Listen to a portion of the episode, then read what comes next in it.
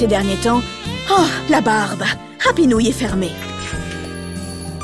C'est extrêmement contrariant car j'adore leur soupe et... Euh... oui, leur petit whisky également. Bref. Désormais, pour me changer les idées, je médite en contemplant l'époustouflante beauté de la nature. Pour cela, tous les soirs, avant 18h, je fais une promenade dans le petit square en bas de ma rue. Un vendredi, il y a environ un mois, alors que, concentré comme du ketchup, je tentais de me laisser hypnotiser par le glouglou de la fontaine à eau, j'ai entendu un drôle de bruit. Diable, qu'est-ce donc? Je me suis demandé. Un serpent à sonnette? Craignant pour ma vie, je me suis retourné. Soudain, oh, Papa Mio Et oui, c'est pour changer un peu de Mamma Mia. La tête de Jimmy est apparue au milieu d'un buisson. Évidemment, j'ai fait un méga bond. Jimmy, mais qu'est-ce que tu fais là, vieille branche? Pas le temps alors, pas le temps m'a-t-il répondu en me jetant une boule de papier au visage avant de disparaître en replongeant dans son buisson. Immédiatement, je l'ai ramassé. À l'intérieur, j'ai découvert un message écrit à l'encre rouge. En octobre 1938, une émission de radio aurait terrorisé les États-Unis en faisant croire à toute la population que le pays était envahi par des martiens. Selon la légende, des gens se seraient jetés de leurs fenêtres et il y aurait eu des tas d'accidents de voiture. Vrai ou faux? Si j'étais toi, je mènerais l'enquête. Ça par exemple Des Américains paniqués par une émission de radio qui annonce une fausse attaque d'aliens et sème le chaos Il y a une embrouille, c'est sûr Mais laquelle? Youhou C'est parti pour une nouvelle odyssée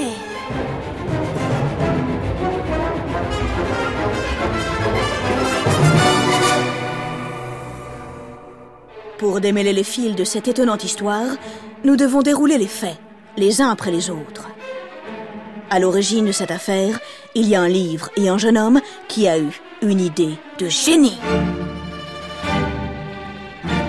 En 1898 est publié un terrifiant roman de science-fiction.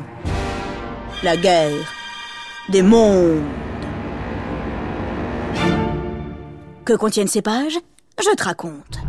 Arrivant tout droit de la planète Mars, une armée de méchants aliens, plus horribles et dégoûtants les uns que les autres, attaque l'Angleterre. Ils tirent des rayons lumineux qui brûlent instantanément les humains et, oh, pardon pour cet horrible détail, ils se nourrissent de leur sang. Les Martiens veulent s'emparer de la planète Terre, quitte à éliminer tous ses habitants. 40 ans plus tard, le livre tombe entre les mains d'un jeune homme de 23 ans. Il s'appelle Orson Welles. Nous sommes à New York en 1938. Dehors, il pleut comme mouche qui crie. Euh, non. Vache qui mouche. Euh, non. Vache qui pisse. Orson est allongé dans son canapé. Il lit La guerre des mondes.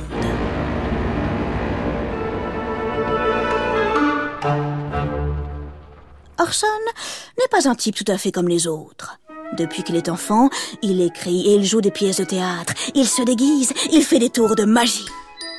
Oui, il a toujours aimé faire semblant, mélanger le vrai et le faux. D'ailleurs, il en a fait son métier.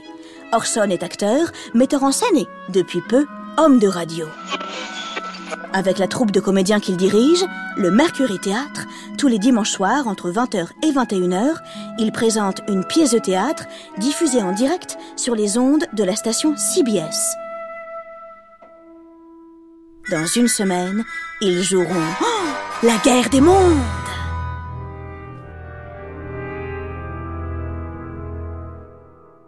Oui, mais comment raconter cette fabuleuse histoire à la radio? Comment captiver les auditeurs et les faire frissonner l'oreille collée au poste? Orson veut surprendre, dérouter. Arrivé quelque part entre les pages 183 et 189, une pensée comme un éclair traverse son esprit. On va prendre les auditeurs par surprise. Il faut qu'ils croient que l'attaque des Martiens est réelle, et même mieux, qu'elle est en train de se dérouler pile poil au moment où ils écoutent. Voilà, c'est ça qui va les faire bondir de leur fauteuil.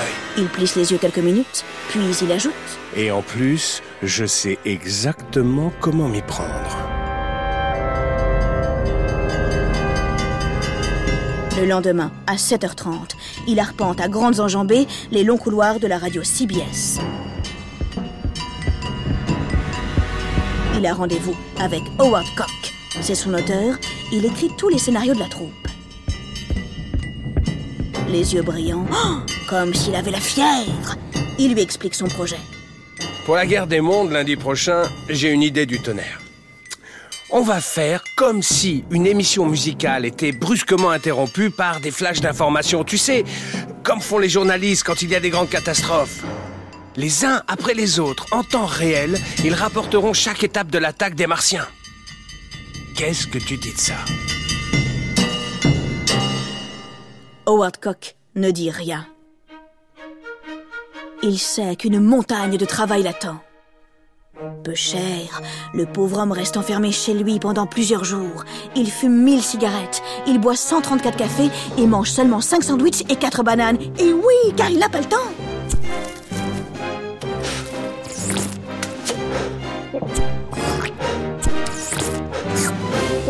Pour que les auditeurs se sentent vraiment concernés, il situe l'attaque aux États-Unis plutôt qu'en Angleterre. Il choisit une toute petite ville à 30 km de New York. Voilà, c'est tout proche. Ils connaissent. Ça va forcément les impressionner. Très tard la nuit, il fait lire son travail à Orson Welles. Le metteur en scène est très exigeant, il n'est jamais content. Ah non Non, non, non et non Ça va pas du tout là, mais tu plaisantes Personne ne va y croire, mais pense aux auditeurs. Pense à ce qu'ils vont comprendre, à ce qu'ils vont ressentir. Faut que des détails, des descriptions, il faut qu'ils aient vraiment l'impression d'y être. Tu comprends ça? Le temps passe, l'émission se rapproche de jour en jour, le texte n'est toujours pas prêt, les acteurs sont inquiets, ils partagent leur angoisse près de la machine à café. Non mais c'est sûr, on va se prendre la méga honte de notre vie avec cette histoire à la noix.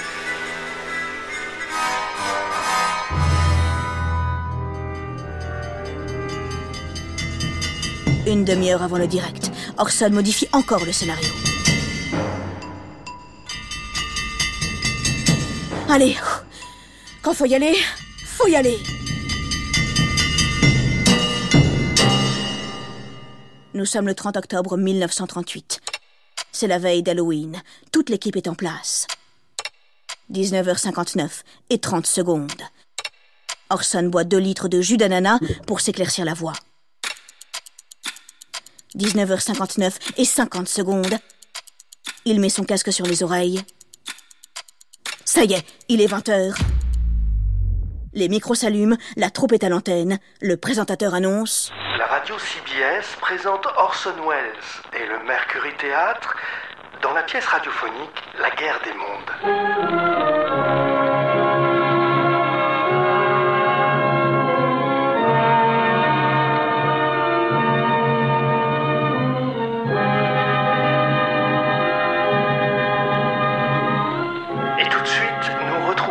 L'orchestre de Ramon Raquello pour une petite soirée musicale.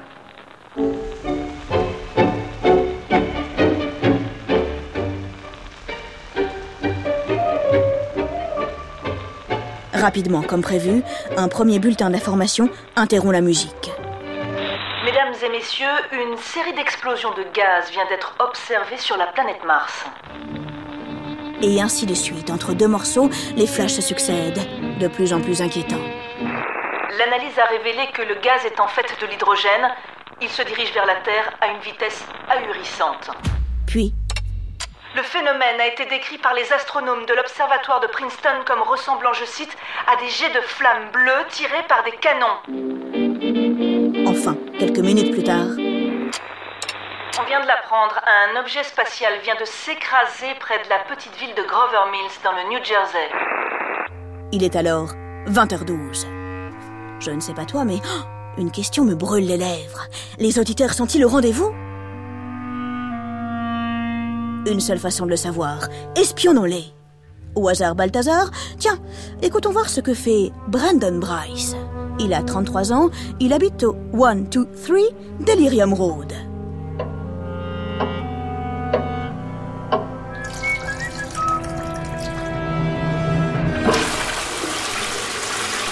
Zut. Euh, Mr. Bryce, semble-t-il, est occupé à autre chose. Bon, bon, ça ne fait rien. Sans plus attendre, pénétrons dans un autre foyer. Comme de nombreux Américains, les Bloomberg écoutent ce soir-là une émission comique sur une chaîne concurrente. Profitant d'une courte pause musicale, ils changent de station. Ont-ils basculé sur CBS D'autres auditeurs ont-ils suivi leur exemple? Pour le moment, impossible à dire. En studio, tout roule comme sur des boulettes. L'invasion extraterrestre bat son plein. Écoutez, sur place, la situation est catastrophique. Les Martiens zigouillent les humains à tour de bras. Impossible de les arrêter, ils se rapprochent de New York à toute vitesse. Oh non Ça y est Ils répandent des gaz mortels dans les rues de la ville Au même moment, tout au bout du couloir, les téléphones du standard se mettent à sonner. Que se passe-t-il à l'antenne? Les auditeurs veulent des explications. À 20h32, c'est au tour du directeur de la radio de recevoir un appel. On lui demande, illico presto, de rappeler que la pièce de théâtre est une fiction. Trois minutes plus tard, la police débarque dans le studio, suivie de très près par une horde de journalistes. L'inspecteur John McRayana donne l'ordre d'interrompre le programme. Arrêtez Oh, Et puis quoi encore? Hors de question À 21h pile, enfin, la pièce se termine. Les comédiens sont interrogés par la police. La presse également leur pose tout un tas de questions. En rentrant chez lui ce soir-là, le metteur en scène traverse tout New York en taxi. Il trouve la ville bien calme sous la pluie. L'affaire, en réalité, ne commence que le lendemain. Une émission de radio terrifie les États-Unis. Orson Welles panique l'Amérique. Ce sont les titres des journaux le 31 octobre 1938. Partout dans le pays, on ne parle plus que de ça. Les radios et les télévisions relaient cette information en boucle. Des articles sont publiés qui parlent de millions d'Américains partis sur les routes, de suicides, de carambolages, de chaos.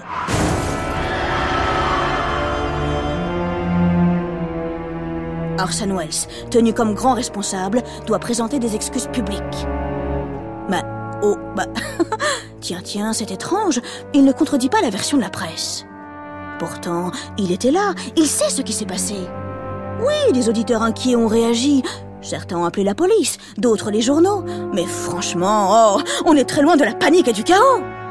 Bon sang de bonsoir Que se cache-t-il derrière tout ça?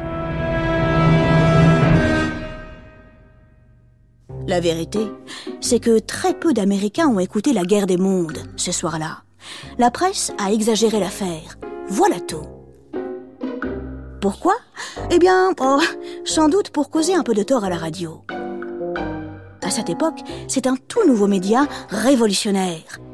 Il permet de transmettre des informations toutes fraîches en temps réel, ce qui n'est pas possible avec les journaux imprimés sur du papier. Quant à ce filou d'Orson Welles, il a tout de suite compris que cette histoire, même fausse, pouvait lui servir. Et oui, imagine un peu. Lui, le jeune metteur en scène de 23 ans, il avait réussi à paniquer le pays tout entier. Oh, quelle preuve de son talent Il ne s'est d'ailleurs pas trompé. En une nuit, il devient mondialement célèbre. Deux ans plus tard, Hollywood lui ouvrira ses portes. Quoi qu'il en soit, on peut dire que la mayonnaise a pris. Pendant des années, les gens ont adoré se raconter cette étonnante histoire d'Américains qui, sans trop se poser de questions, ont cru une simple émission de radio. La guerre des mondes est devenue une légende.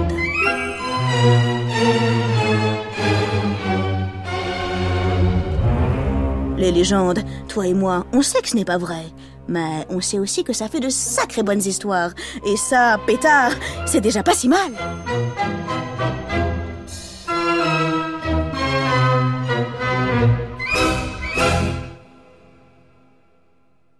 Les Odyssées est un podcast original de France Inter.